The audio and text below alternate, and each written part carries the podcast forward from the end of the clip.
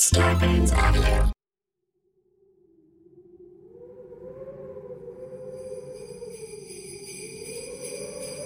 And now, The Untold Hour presents of Mary Murdered Mistress Month.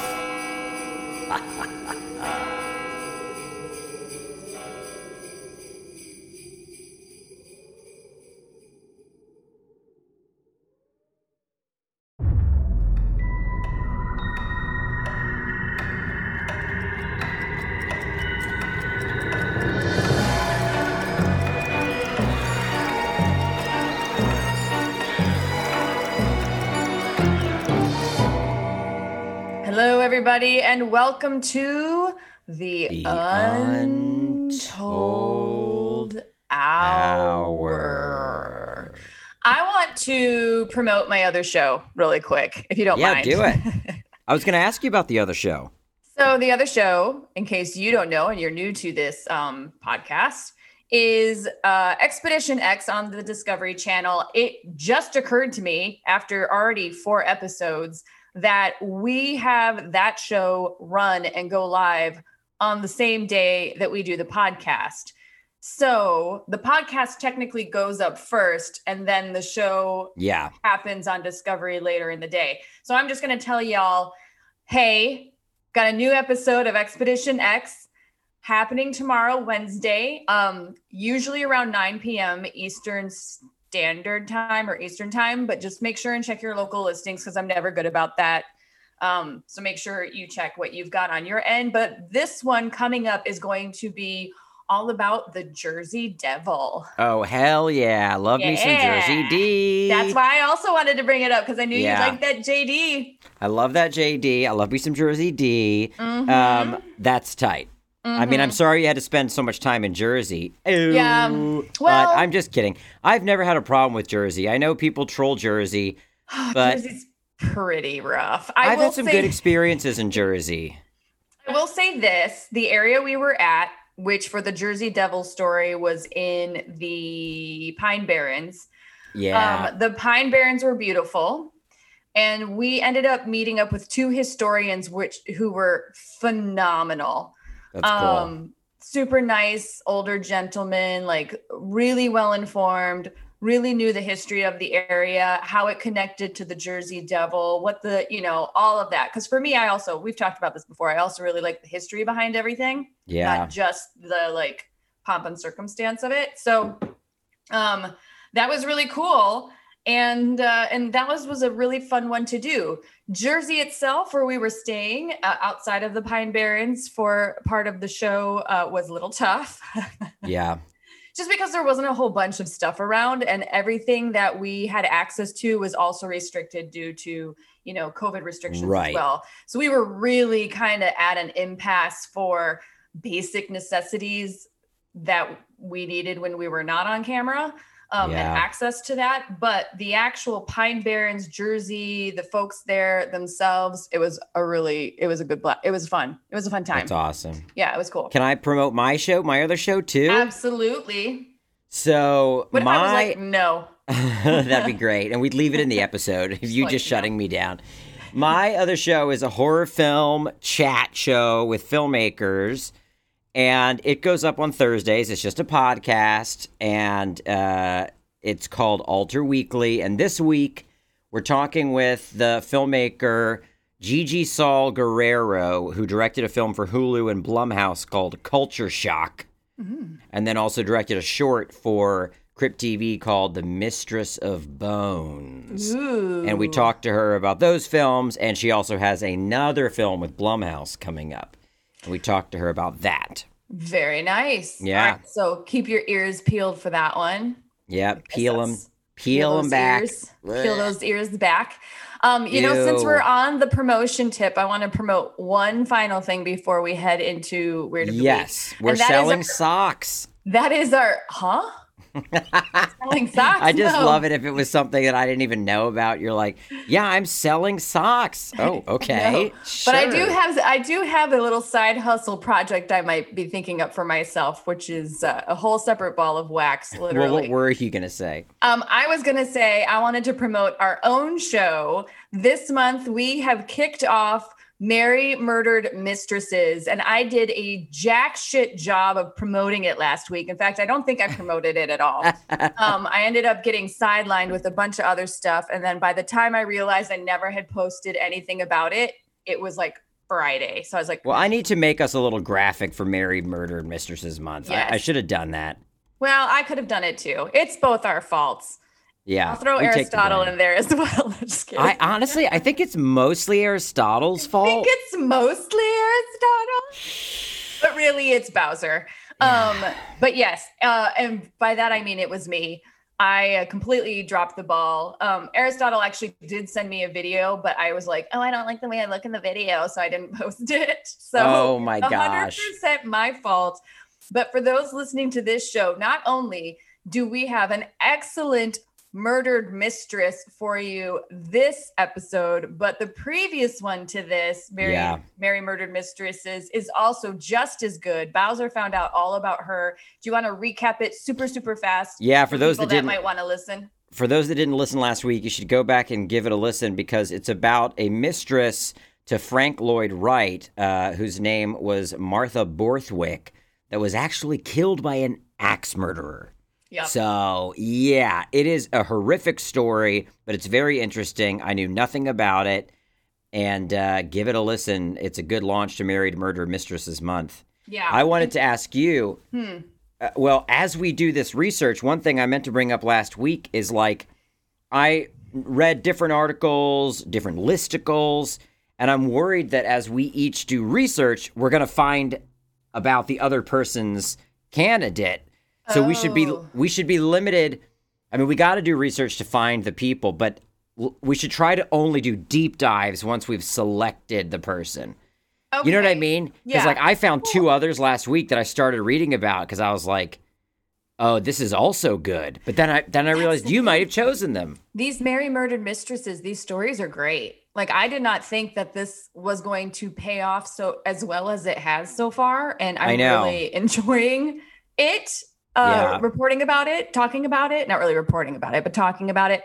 Um, okay, well then, you know, in the future, you and I will touch base before we go and spend our entire day, a week, month, uh, looking it up. But Yeah, why don't you start off with Weird of the Week and then I'll take us into uh, Mary Murdered Mistresses. Weird of the week. So I don't know what we can name this corner, but I feel like it's going to last for a couple of weeks. This monolith news. I mean, there's constant updates on the monolith. Um, so, okay, where are we at right now? Because I'll tell you, I actually, after we talked last week, I kind of was over the monolith thing. I know. and I was like, you guys are trying too hard. Whether you be aliens, art installation people, or Right. PR folks, you guys can fuck off now. I'm I'm done with it. Like there's I'm just Right. not I have very low tolerance of late. well, the So nice thing. being- oh, I'm sorry, go ahead. Well, the nice thing about this one is it alleviates a little bit of that because there's people named and and taking responsibility for at least one of the monoliths. So, yeah, because I also was getting tired of it being presented like so mysterious when we just know Yeah. it's some art thing or some viral marketing thing. Yeah. This And isn't there alleviates a little some- bit of that. Isn't there some dude that said it so suddenly showed up in his front yard? Oh well, shit! I don't even know yeah, about that. I think that actually happened today. So I don't know. I could have sworn I saw that popping through the the Twitter verse of it all, but um, wow. yeah. So I'm kind of like, eh. it's it's like it's like it's like It's like the fucking Cloverfield marketing campaign that I was over like the second. Yeah. It's like the poor man shitting on your sidewalk while I'm out for a jog. It's like one person shits, now we all got to shit, and we're all saying Yeah. it's everybody else's shit, you know. And then all of a sudden, San Francisco decides to get on the mix and start making an app for it to tell you where everybody's shit is. And I'm like, I don't fucking Yeah. care. Like, Yeah. I don't know. I'm feeling like that's where we are. I know. I I hate that it's news, but also we're playing into it by making it part of our weird of the week. Absolutely. But so the the news that I was reading about in regard to the monolith is that a group of artists have taken responsibility for the one in California. Okay. Um, Wade McKenzie, Jared Riddle, and Travis Kenny uh, erected the one at the top of Pine Mountain, and here's their story. So when the first monolith was found in Utah.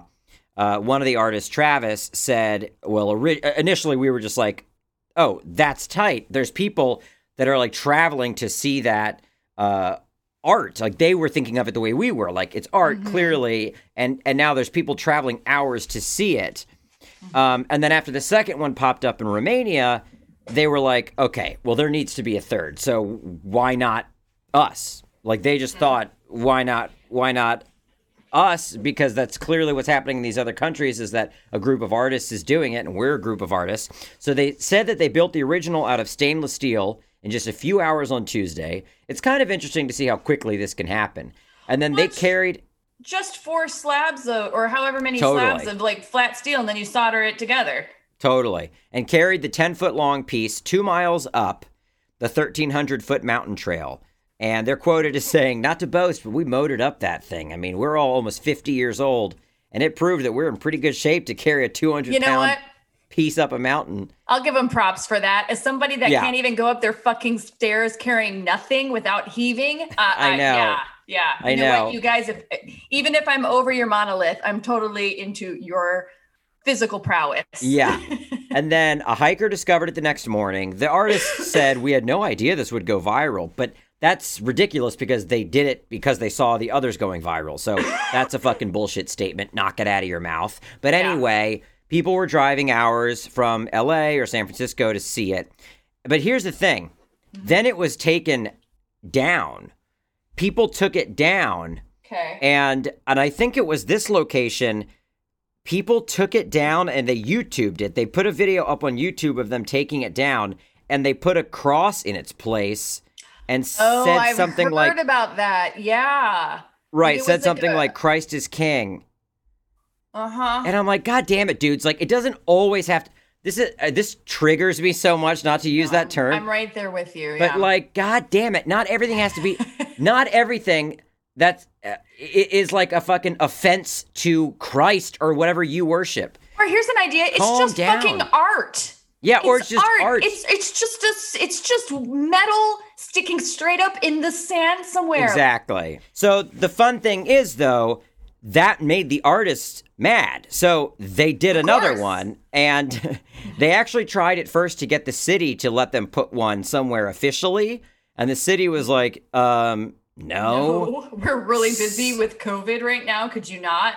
yeah. So then they they they reimplanted uh, a new structure that is basically a lot fucking heavier to move. It's got about 500 pounds of concrete. It's a whole there's a whole subsection that's all structural steel, and it sinks down into the ground by about four feet. Yeah. So then they went back and they put it up and they, they posted a video uh, where one of them yells, "You can't bring me down."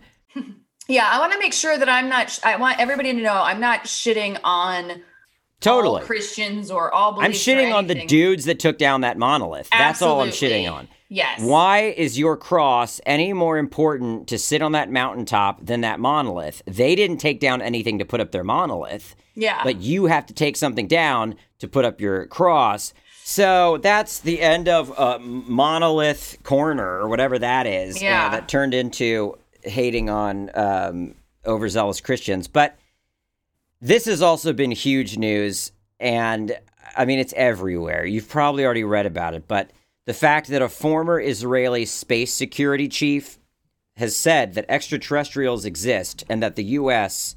very much knows about them. I mean, I actually a have not read about that because I've been Yeah. eyeball deeps on waiting for Cyberpunk 2077 to drop.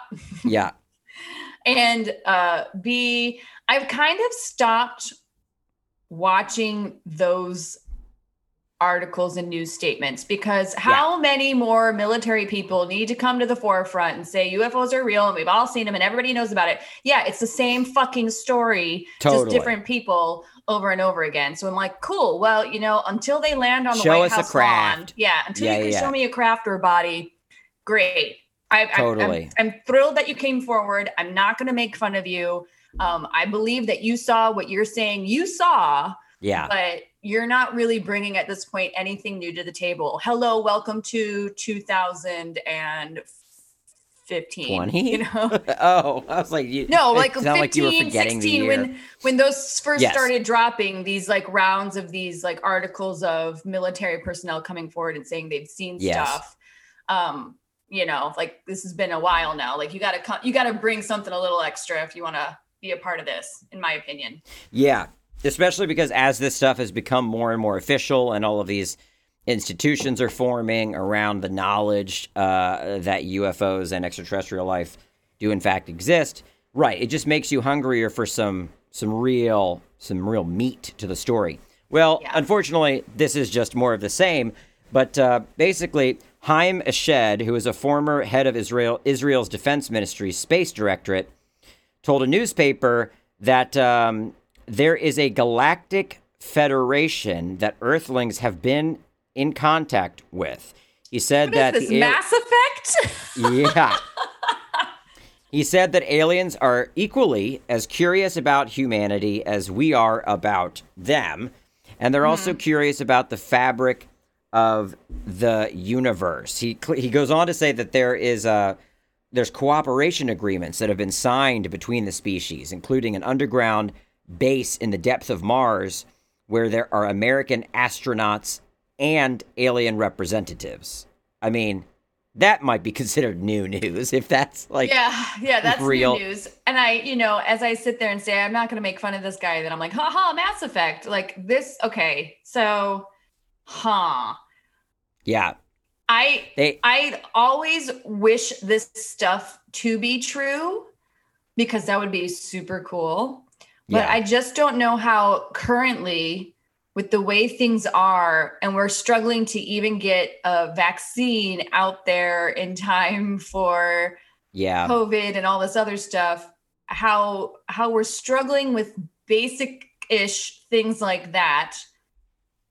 But right Then there's a intergalactic federation of aliens that we've been talking to that we've been signing uh, peace accords with. Like how how do we where's where's that leap, you know? right and now is definitely not the time to introduce this uh, information into the american populace Shit, Um, man, I don't know. Maybe it couldn't possibly get any more it is. shocking. I think maybe this Yeah. is the best time if that's the case. Well, Eshed added that uh, numerous U.S. presidents were aware of the extraterrestrials' existence, and many of them had been at different times on the verge of revealing information, but were always consulted to not in order to prevent mass hysteria. They've all been waiting uh, for humanity to develop and reach a stage where more of us will understand what space and what spaceships are.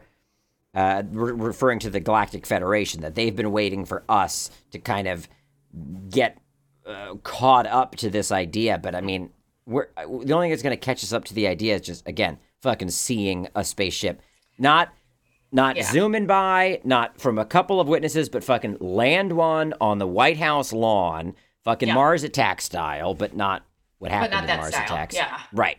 Yeah. Um, and and then let us all just fucking soak it in, you know. Yep. I'm with you. At this point, you know, it's been enough diddling. Like we gotta like go for it or call it off. Like, Yeah, yeah. Like no more. And Eshed did say that he's more comfortable talking about it now because of all of the news that's been related to these Mhm. things and the to the Stars Academy and things like that. That basically, you know, if I had said this five years ago, I'd have been hospitalized. But now it seems like the public has been more receptive because a lot of military officials have been the ones uh, that have been speaking out against or uh, about this thing. So he says, uh, you know, uh, it's coming soon. That basically whatever kind of galactic federation may or may not exist is going to be at some point strategically talking to the American public about their existence. We'll see. yeah. We I mean, we'll see. it's cool. I hope it. I hope his. I mean, I guess I hope. I kind of don't want it to be real, but you know, because who Yeah. knows aliens? I, you know, you know, my hot take on that is I think they're coming to kill us. But, I um, know. You know, I I just feel at this point like that seems like a big leap in ability for human kind as a general whole. Like, okay, Yeah. we can't even we can't even get people to vaccinate themselves on a regular basis. About we're making peace accords internationally? I don't know. I Yeah. just feel like that's a big jump. Um, and I'm with you. At this point, we've had a lot of really good, some bad, some I don't know, eyewitness reports from some really high level people that if anybody's going to be in the know, they would be, or at least more so than the average human being. But Right. like, okay, let's shit and get or get off the pot. Like, what? Where's where is this? Yeah. Yeah. You know what I'm Well, saying? I don't know. Maybe oh, I'm I know just, what you're you know saying. I think I'm just cranky today. Honestly, I think I'm a cranky day. I'm a Well, cranky girl, and I. That's why Yeah. I mean, I'm a bit cranky too, but that's why I structured Weird of the Week to end on a light note. Yeah. No, I like it. Is that the light note? No, this is the Oh. light note. What's the light note? There's a town in Quebec named Uh-huh. Asbestos, Okay. and they've That's- been petitioning to get their name changed for a long time.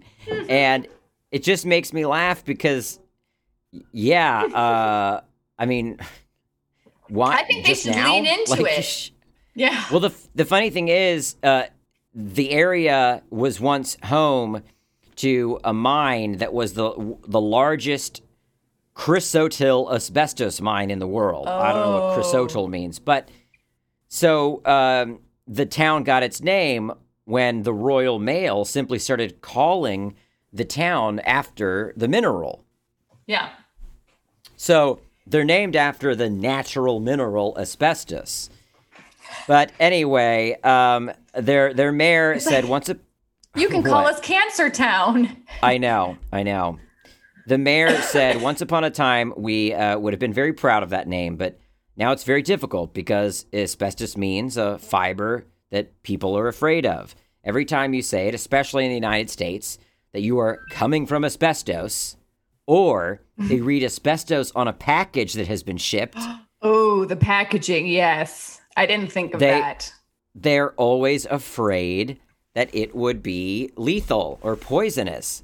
Mm-hmm. So they put it up to a vote for the nearly 3,000 town people, and uh, the town is officially changing its name in December. So I wanted to read to you Oh, well, congratulations to them. totally. I wanted to read to you what the names were, but the problem is their their voting website is all in French. And Oh, yeah. So I I can't even navigate you can't Google like- translate that, huh? Yeah, it's all listed like but I I can't track it. So I can tell you what they decided on. Okay, let's go with They that. decided on Val des Sources. okay, what does that mean? I mean, it kind of just feels like it, it stands for like Valley of the Source or Valley of Sources. Um, Val It sounds like a really awesome video game. yeah title. Valley of the Source. Valley of Um, Sources. That's what they changed it to. I mean, it's a hell of a lot better than asbestos. yeah, yeah, yeah. I mean, I, I get that. Yeah. I remember, I don't know if you remember this at all, maybe from your grandparents, Bowser, but do you remember that Christmas decoration called angel hair, which was essentially spun glass with asbestos in it? And you Oh, would set it on your table and you were not allowed to touch it. And it was like super thinly stretched glass. I do remember this. Yeah. Remember that? I don't know why Yeah. I'm thinking about that. Well, I'm thinking about that now because it's Christmas time ish, holiday season slash. We're talking about asbestos, and I It miss my grandma. It always looked like um kind of spooky because it always looked like cobwebby. No, I liked it. Yeah. Anyway, well, good well, for so them. that's weird of the week. Congratulations to the start of this new town. Yeah. That is a nice ending for all of our news. None of this news was bad, by the way. I'm just No, spicy it's just like today. the government and aliens and Yeah. yeah. I'm just spicy. I, you know, I'm just, I'm spicy. It's just, it's a spicy day. Yeah. It is, it, it's one of those.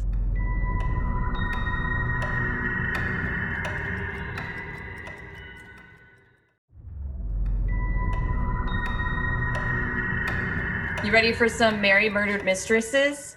I am. I'm I'm really uh I am concerned now, based on what you told me, that you might have read this because it was one of the first things to pop up for Okay. me when I searched murdered mistresses. Which, by the way, if you Google that, which is probably pretty awkward and puts you on a list somewhere, um, more often than not, you actually get guys or articles about men who told their mistress about other people they were trying to murder, not that they were trying to murder Oh. the mistresses themselves. I mean, I definitely found a lot of articles that weren't like famous murders. It was just like guy in Wisconsin kills Yeah. his mistress. I was like, all right, geez, Lots of Florida man. yeah, for Lots sure. Well, with that, welcome to the second episode of Mary Murdered Mistresses Month. Bowser, have you read about Victoria Lynn Morgan? Yet? I have not. Okay, cool. All right. Well, that's who we're talking about today. We're talking about Perfect. Victoria Vicky Lynn Morgan. She was an American fashion model and mistress of Alfred S. Bloomingdale of Bloomingdale department store fame, which I got to be honest, I don't ever think that there are real people out there named after the stores that they established. Like Bloomingdale's is just Bloomingdale's. It's like the entity of Bloomingdale's, but I know. there's a family behind it. There are they're super loaded Yeah. and uh and yeah and so alfred one of one of the heirs to the bloomingdale fortune had an affair with this woman named vicky so i'm kind of going to tackle this uh, a very specific way. I'm going to go Okay. through the basics for, so I, I read a couple articles. There's an absolutely excellent one from the washington or is it the washington post? Yes i believe it was the washington post that did a great job back in 1983 when this all started to wrap up finally um, kind of going over the whole situation the backstory. But it differs a, in significant moments with the basics that you will find on wikipedia or other news outlets so i want to go through the basics first so that you have a gist of the timeline and how they met and what was going on and then i want to talk a little bit about the washington post article to give you some more of the details so we're going to take it in two parts. So if you want to interject with anything, just stop me because I'm just going to run with this. Okay. So Victoria Vicky Lynn Morgan, Vicky's her nickname. Uh, like I said before, was an American fashion model and a mistress of Alfred S. Bloomingdale of Bloomingdale department store fame. Their affair went south when Vicky decided to sue the Bloomingdale estate for palimony. And for those of you that don't know, because I actually didn't know that this was something that you could do, I had heard the word before, but I never really researched the meaning behind it. So, palimony is actually the division of assets and property in the termination of a personal live in relationship when the folks involved are heavily involved with each other, but not legally married. So she basically, Vicky is trying to get her half of the divorce settlement, even though they were never married and there is no divorce. Do you know and quick I mean? question, just so I know how to what era to visualize. What what are we Uh-huh. talking here? What decade are we talking? So I'm going to give you the start of like Vicky's life. So she, um, so like we're thinking 60s, late Okay. 60s, mid to late 60s, all the way through to um 1983. Okay. Which I would say primarily most of this takes place, therefore, in like the 70s and 80s. Okay. You know what I'm saying? Yeah. Okay. So um yeah, so everything went south uh basically when you know Vicky and Alfred broke up. Vicky hit the skids pretty hard and she was basically trying to get what she felt was her half of the money that she was owed by Alfred after they split after being together for a decent amount of time. So Vicky had a tough life to start off with. Like it was it, it- in general. Like Yeah. actually, let me rephrase that. Vicky had a tough life, period. Um, and it was always tough. So she was born in Colorado. Her parents were divorced soon after her birth. Her mother then remarried, but her quote unquote new dad uh, died when she was nine years old. Her and her mom bounced around a little bit. Um, they finally settled down, I believe, in California. And then at 16, Vicky ended up getting pregnant, dropped out of high school, gave birth to her son Todd, left Todd with her mom, and then ran away from her home in 1968. So she ditched mm-hmm. out. Um, eventually, Vicky makes her way to Hollywood and lands herself an usher's job at Grauman's Chinese Theater. And then shortly after that, she marries Earl Lamb, who's about 47 years old. Keep in mind, Vicky is 16, 16, mm-hmm. 17 ish, pretty, you know, within that ballpark. She marries Earl at 47. On August of 1969, she's now 17 years old and still married to Earl. Vicky meets Alfred Bloomingdale, who is also married to his wife, Betsy. And they meet while they're at a restaurant, not together, but just there uh, and bump into each other, I guess, on the Sunset Strip. Okay. They quickly Man. begin their affair, which consists basically, Vicky, um, we'll get into this a little bit more later, but Vicky, it comes out in the lawsuit later on that Vicky's essentially. Vicky's essentially there watching while Alfred performs BDSM techniques uh, with multiple sex workers. Like oh, that's their go to.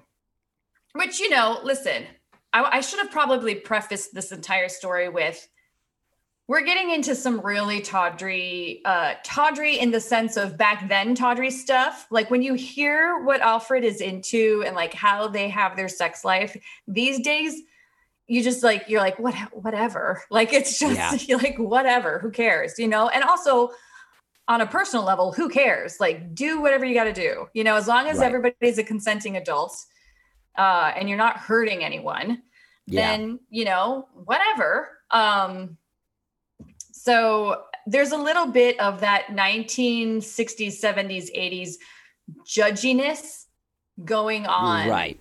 In these articles and the information backstory of her murder and their affair. So I want to well, put, yeah. I should have put that at the forefront. We'll put it here now. Just know that, you know, we're taking it from a back then perspective, not a well, current perspective. Yeah, real quick, not to mm-hmm. uh, uh, do a sojourn this soon into the story, but that was something I found in reading about um, Martha Borthwick. A lot of what was written about it was from the perspective of evil woman gets her comeuppance for being a temptation to the man.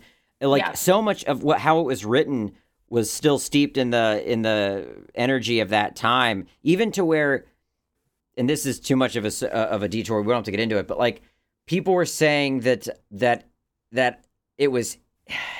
It's very murders, scarlet lettery.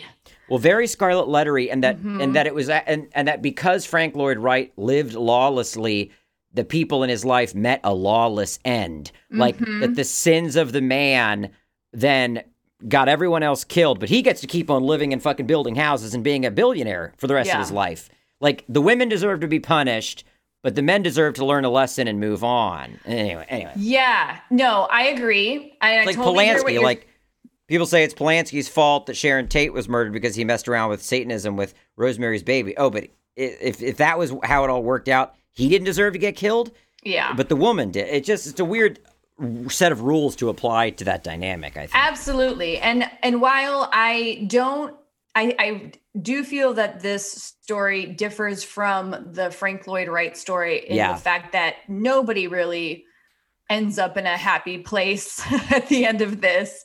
You know it just yeah. kind of it actually kind of just peters out into kind of a nothing which is almost even worse for all those involved.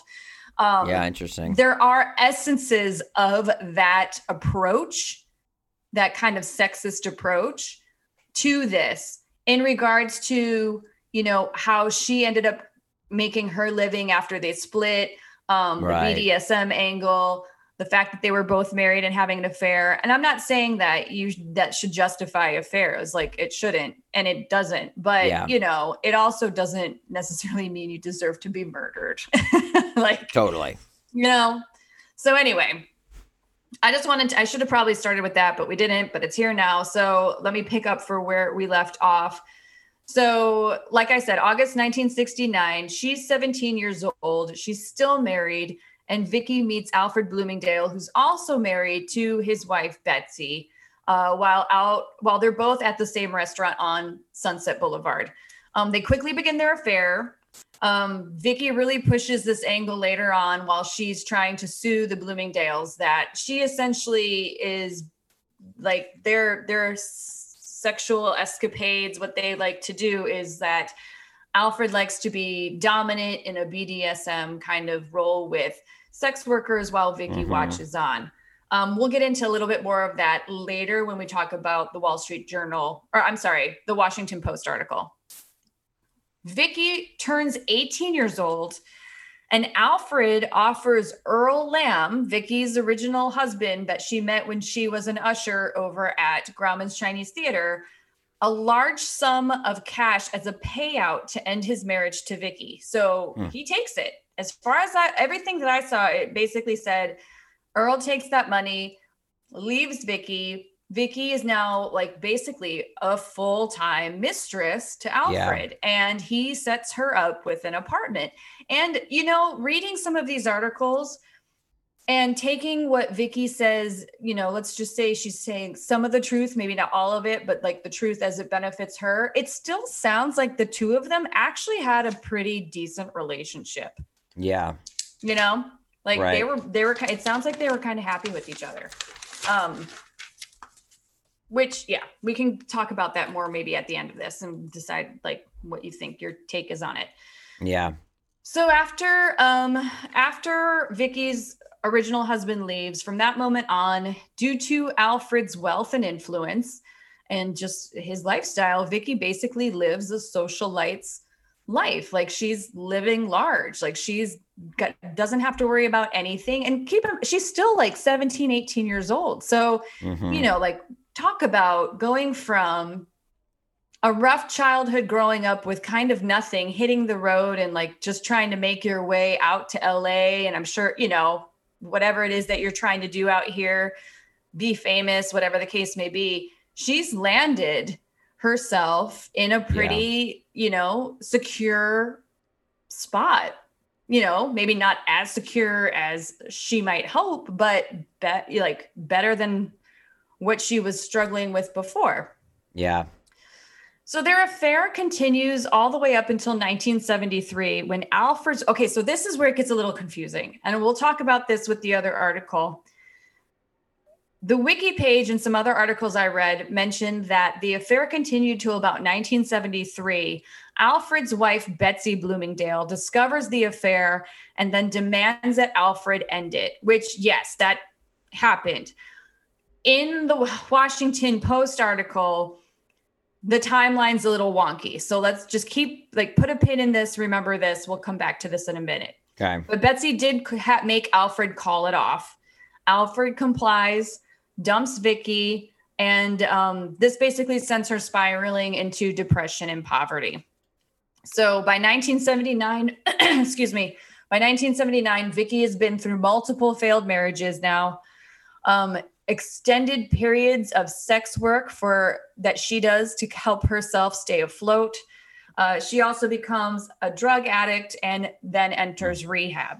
And it's there that she meets Marvin Pancoast, who becomes fascinated with Vicky and her tales of her life of privilege that she had while she was living with Bloomingdale as his mistress. So, Vicky and Pancoast hit it off in rehab. They become really good friends and they plan on becoming roommates once they're both released from rehab. Remember that. Mm-hmm. Around roughly around the same time, a couple years around the same time. So not too far in the future. Alfred finds out and is diagnosed with terminal cancer and apparently reaches out to Vicky and tells her that he has about two months to live and promises her that he has made arrangements for her after his death so that she will never have to be worried or care about money again. Mm-hmm. Vicky is now 30 years old. She is essentially destitute. This all kind of happens roughly within the same timeline. And that's why I think a lot of these timelines, when you read these articles and these, these um, stories, get a little confusing is because it all all once it starts to fall apart it starts to fall apart kind of quick and all within like months to a year of each other Mhm. so at around 30 years old Vicky's essentially destitute and li- and uh, hires famous hollywood palimony attorney marvin mitchelson to sue bloomingdale for 11 million dollars which would be roughly about 30 million today Mhm. um, as compensation for being Alfred's mistress that whole time. Um, it becomes big news. A scandal pre- breaks out via the pretrial media circus that happens with the press, uh, with all of their, you know, sexcapades making the news and people getting exposed and all this stuff Mhm. um, which brings significant embarrassment over to Alfred, um, the Bloomingdale family, and many of their friends.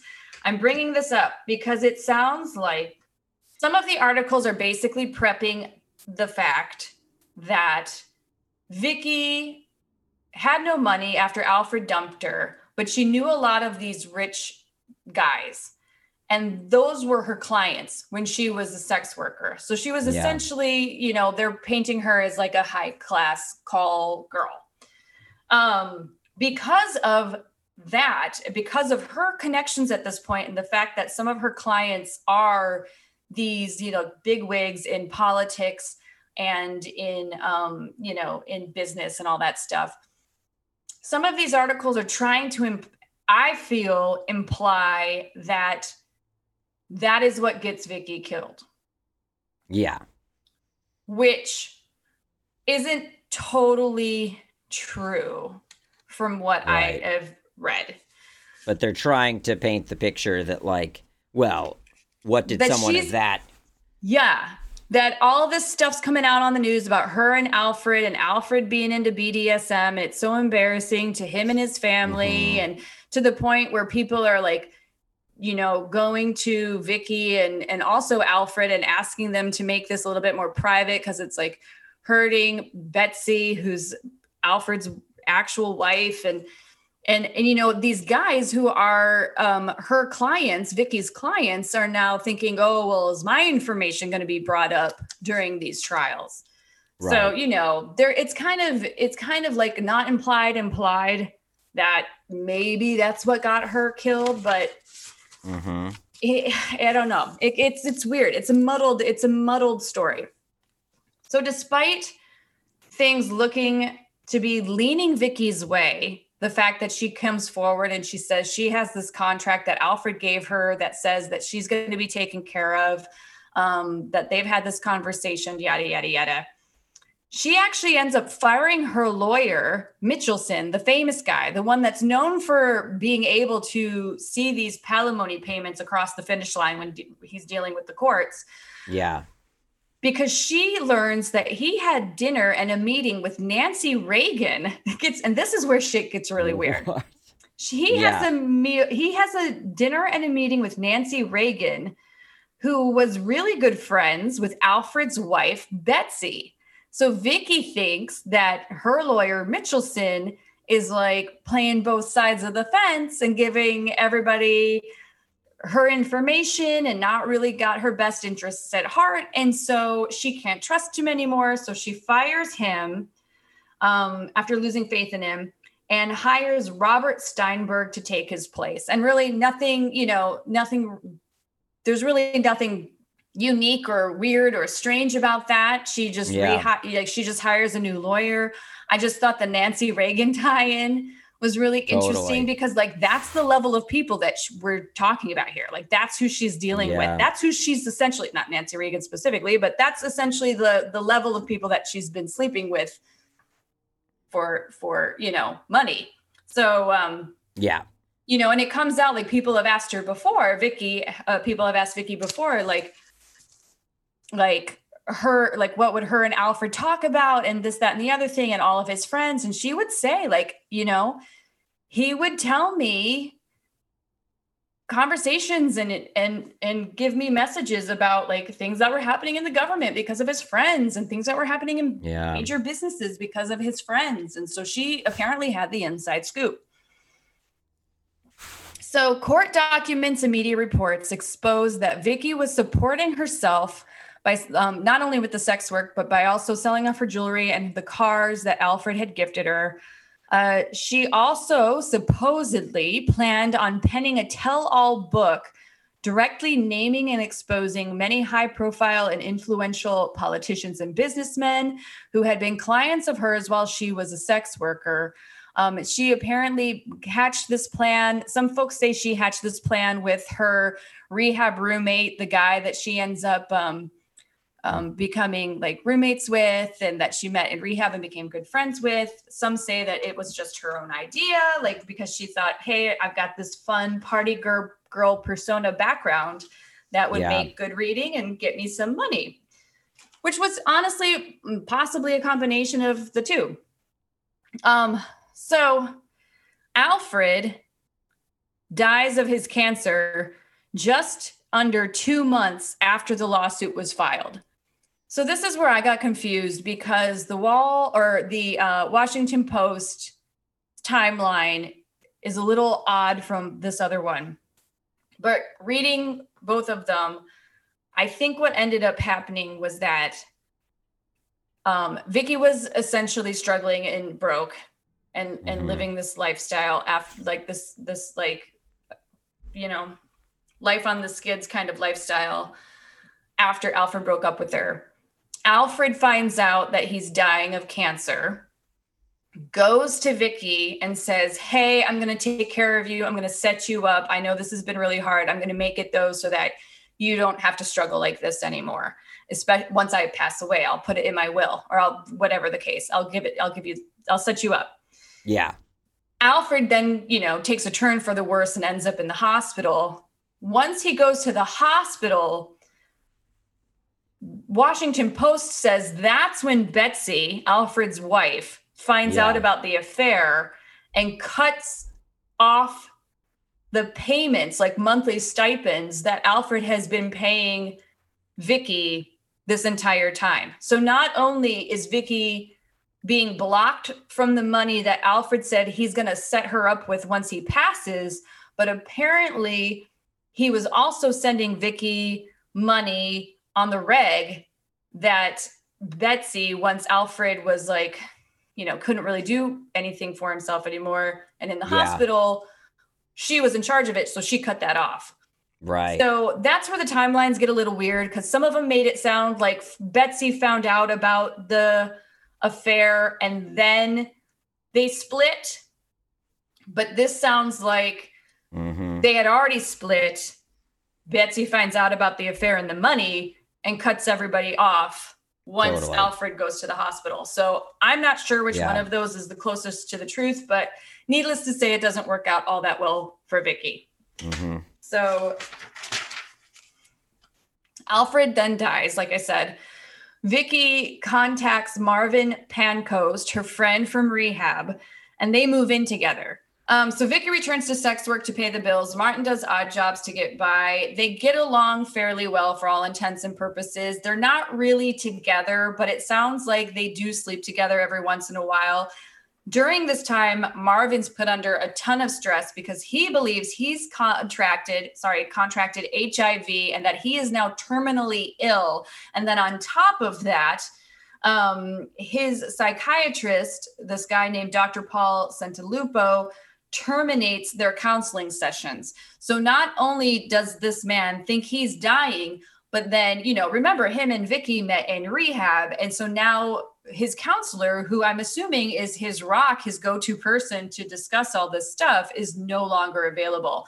And the article I read didn't go into any kind of detailed explanation as why the psychiatrist sessions were terminated. It just says that they were done. And so he's mm-hmm. under a lot of stress. Um, so keep that in mind. So keep that in mind yeah. for the future. So um, on July 7th, 1983, Marvin walks into a NoHo police station. For those of you that don't live in LA, NoHo is North Hollywood. He walks into a North Hollywood police station and confesses to the policeman working there that he has murdered Vicky in their shared apartment. Uh, they were planning on moving away from each other at the time when police went to the apartment to look up what is going like what is going on what's this guy talking about um, they noticed that there were a lot of packed boxes all over the place. And so the two of them were planning on like kind of going their separate ways. Um, police uh, investigated the apartment and found vicky's body beaten to death with a baseball bat and her body was sprawled across the bed and the bloody bat was apparently found nearby. They uh, they asked that's the thing, right? Everybody thought it was going to be Alfred or like one of Alfred's cronies who was going to have his secrets dumped right. in this tell all book. And it turned out to be her friend from rehab. Yeah. Apparently, when they asked Marvin, like, what was the deal? Like, why did you guys have such a, a like, a fight that you actually had to bludgeon her to death? They were apparently fighting over finances. And he and he actually waited until she had fallen asleep before bludgeoning her. And wow. so then he, he killed her with the bat. Um, Marvin was sentenced to 26 years to life in prison and then died in 1991 while serving out his sentence due to AIDS related illnesses. Uh, Vicky's lawsuit, even though she was dead, her lawsuit against the Bloomingdale's estate moved forward on behalf of her son Todd from when she got pregnant as a teenager. Um, I think Todd at the time was around 14 years old a contract that Vicky said Alfred had apparently made for her for two hundred and forty thousand dollars, although um, although she had claimed that she only ever received forty thousand dollars of it, was ruled by the judge as unenforceable since it was drafted for the illicit act of sex for hire. Hmm. Um, however, then on December of 1984, a jury did award the Vicky Morgan estate, a la Todd, I'm assuming, the remaining $200,000, which is about $500,000 today. Okay, so we're moving on to the Washington Post article. Is there anything you want to ask me before we talk about this? No, I just think it's all really interesting. I think it's interesting that both of the the uh, people we chose were not killed by their their uh, significant others. I assume right? these murders would be that they were each cover ups or so and so had somebody kill them because they wanted mm-hmm. their secret kept. But it's just weird. They both of these were uh, completely out of left field. And I think that that's actually a really good telling of like how that wicked woman kind of uh, thought process invades your psyche even if you're not actively yeah. searching for it because why would we think that why would we automatically assume right. that these women would be murdered by uh, the the people that they're having an affair with which would be like the ultimate like bad justice. Like you had it come in he never really loved you. He was using you you know that kind of shit. Yeah. And uh you know so shame on me for automatically assuming that this was going to be you know alfred when it sounds like alfred actually was the one that was trying to look out for her at the very end when he realized right. he was going to pass away and then everybody else kind of fucked vicky over you know, yeah. it wasn't Alfred. Alfred was like, listen, it was a bad breakup, babe. I'm sorry. We had some good times together. I'm going to take care of you because I'm dying. And, you know, I, I want to do good. And then, yeah. you know, not that it, you know, to Betsy's credit, she, Alfred's wife, she doesn't, I, I, you know, she doesn't have to give that money to Vicky, but right. She'll, you know, like there's a lot, it, there's so much gray. I, the older I get, the more I realize everything is in a gray area. Sure. Yeah. So this Washington Post article, it, it's really interesting. It kind of like throws the timeline for some of these uh, stories on Vicky into a little bit of a kerfuffle, but it also adds a lot of like really great little details. So we're not going to go over the whole entire thing, but we can hit upon some key points that I think are going to flesh out the story a little bit more. So this article was actually written on July 8th, 1983, which I believe is the day after Marvin killed her. Yeah, he killed her on July 7th. So the day after wow. it comes out that uh, Marvin killed Vicky, this Washington Post article drops. In regards to Vicky's death, her lawsuit against the Bloomingdale um, family and, corporation, and then all the events that were leading up to that point. So the timelines in this um, Washington Post article are a little bit different, uh, stating, and we've gone over this previously, that when Betsy Bloomingdale discovered the affair, that that was actually when Vicky's problems with money began because Betsy stopped sending the $18,000 in monthly payments that Alfred had been sending Vicky before he went um, and began staying at the hospital. Yeah. Some of these make it sound like Alfred and Vicky broke up, and then that's when she started struggling because he stopped supporting her. This makes it sound like Alfred was still supporting her, you know, a bit. Uh, Yeah. And that Betsy found out about it. Uh, that's when Betsy found out about the affair and killed off all the money that was being sent to Vicky. The Washington Post article goes on also to say uh, in detail that the BDSM acts that Vicky said she was a witness to, and Vicky's angle on that in court was that she was actually trying to save Alfred from himself, essentially acting as a therapist to Alfred to get him out of this BDSM kind of uh, obsession that she said he had. Yeah. So sh- it sounds like in court, Vicky's trying to assign herself a job to justify payments and to also kind of of uh, excuse herself from any tawdriness that the jury might have Yeah. thought she was involved in above and beyond just being a mistress to a married man. But uh, I don't. It didn't go over well. I don't think anybody really bought it. Uh, Vicky Yeah. told told the court that Alfred had a Marquis de Sade complex. Which, if you actually read the Marquis de Sade stuff, it's a lot worse than what Alfred was doing and was into. And I don't know if that's something you would really want to label somebody with. Um, and a very Jekyll and Hyde personality, which during the day he was able to be like super cool businessman, everything's fine, and at night he'd like to do this like stuff, right? Man. That uh, Vicky would watch as other women would strip, would allow Alfred to bind them with neckties, and then have them crawl across the floor as he would ride on their backs, uh, spanking them and drooling, which to me just sounds like um what was it uh 50 shades of gray like yeah. Yeah. isn't it funny how how the stuff that she's saying Alfred did is actually like a fucking movie right. for like based off of fan fiction from Twilight that was supposed to be Yeah. a young adult novel. Like what the fuck? Yeah. Yeah. None of this is that bad. It seems like Has you know, there been a movie about this? about Bloomingdale? I don't know and- if there's been a movie. There's definitely been a book, and I my phone is charged enough now that as soon as we're uh, done getting into the W or the Washington Post, I keep saying WP, the Washington Post details, I can give you a rundown of like the pop culture things that she was in. Um, or that has been written about in regards to her, because there is a good book that goes into uh, detail about it.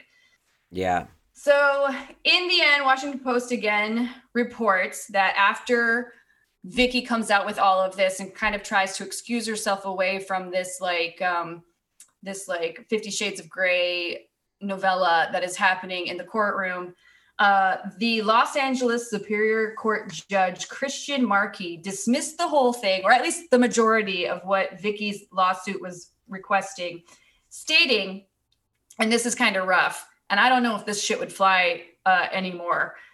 Uh, quote, her relationship with Bloomingdale was no more than a wealthy, older, married paramour and a young, well paid mistress, and was explicitly founded on paid sexual services.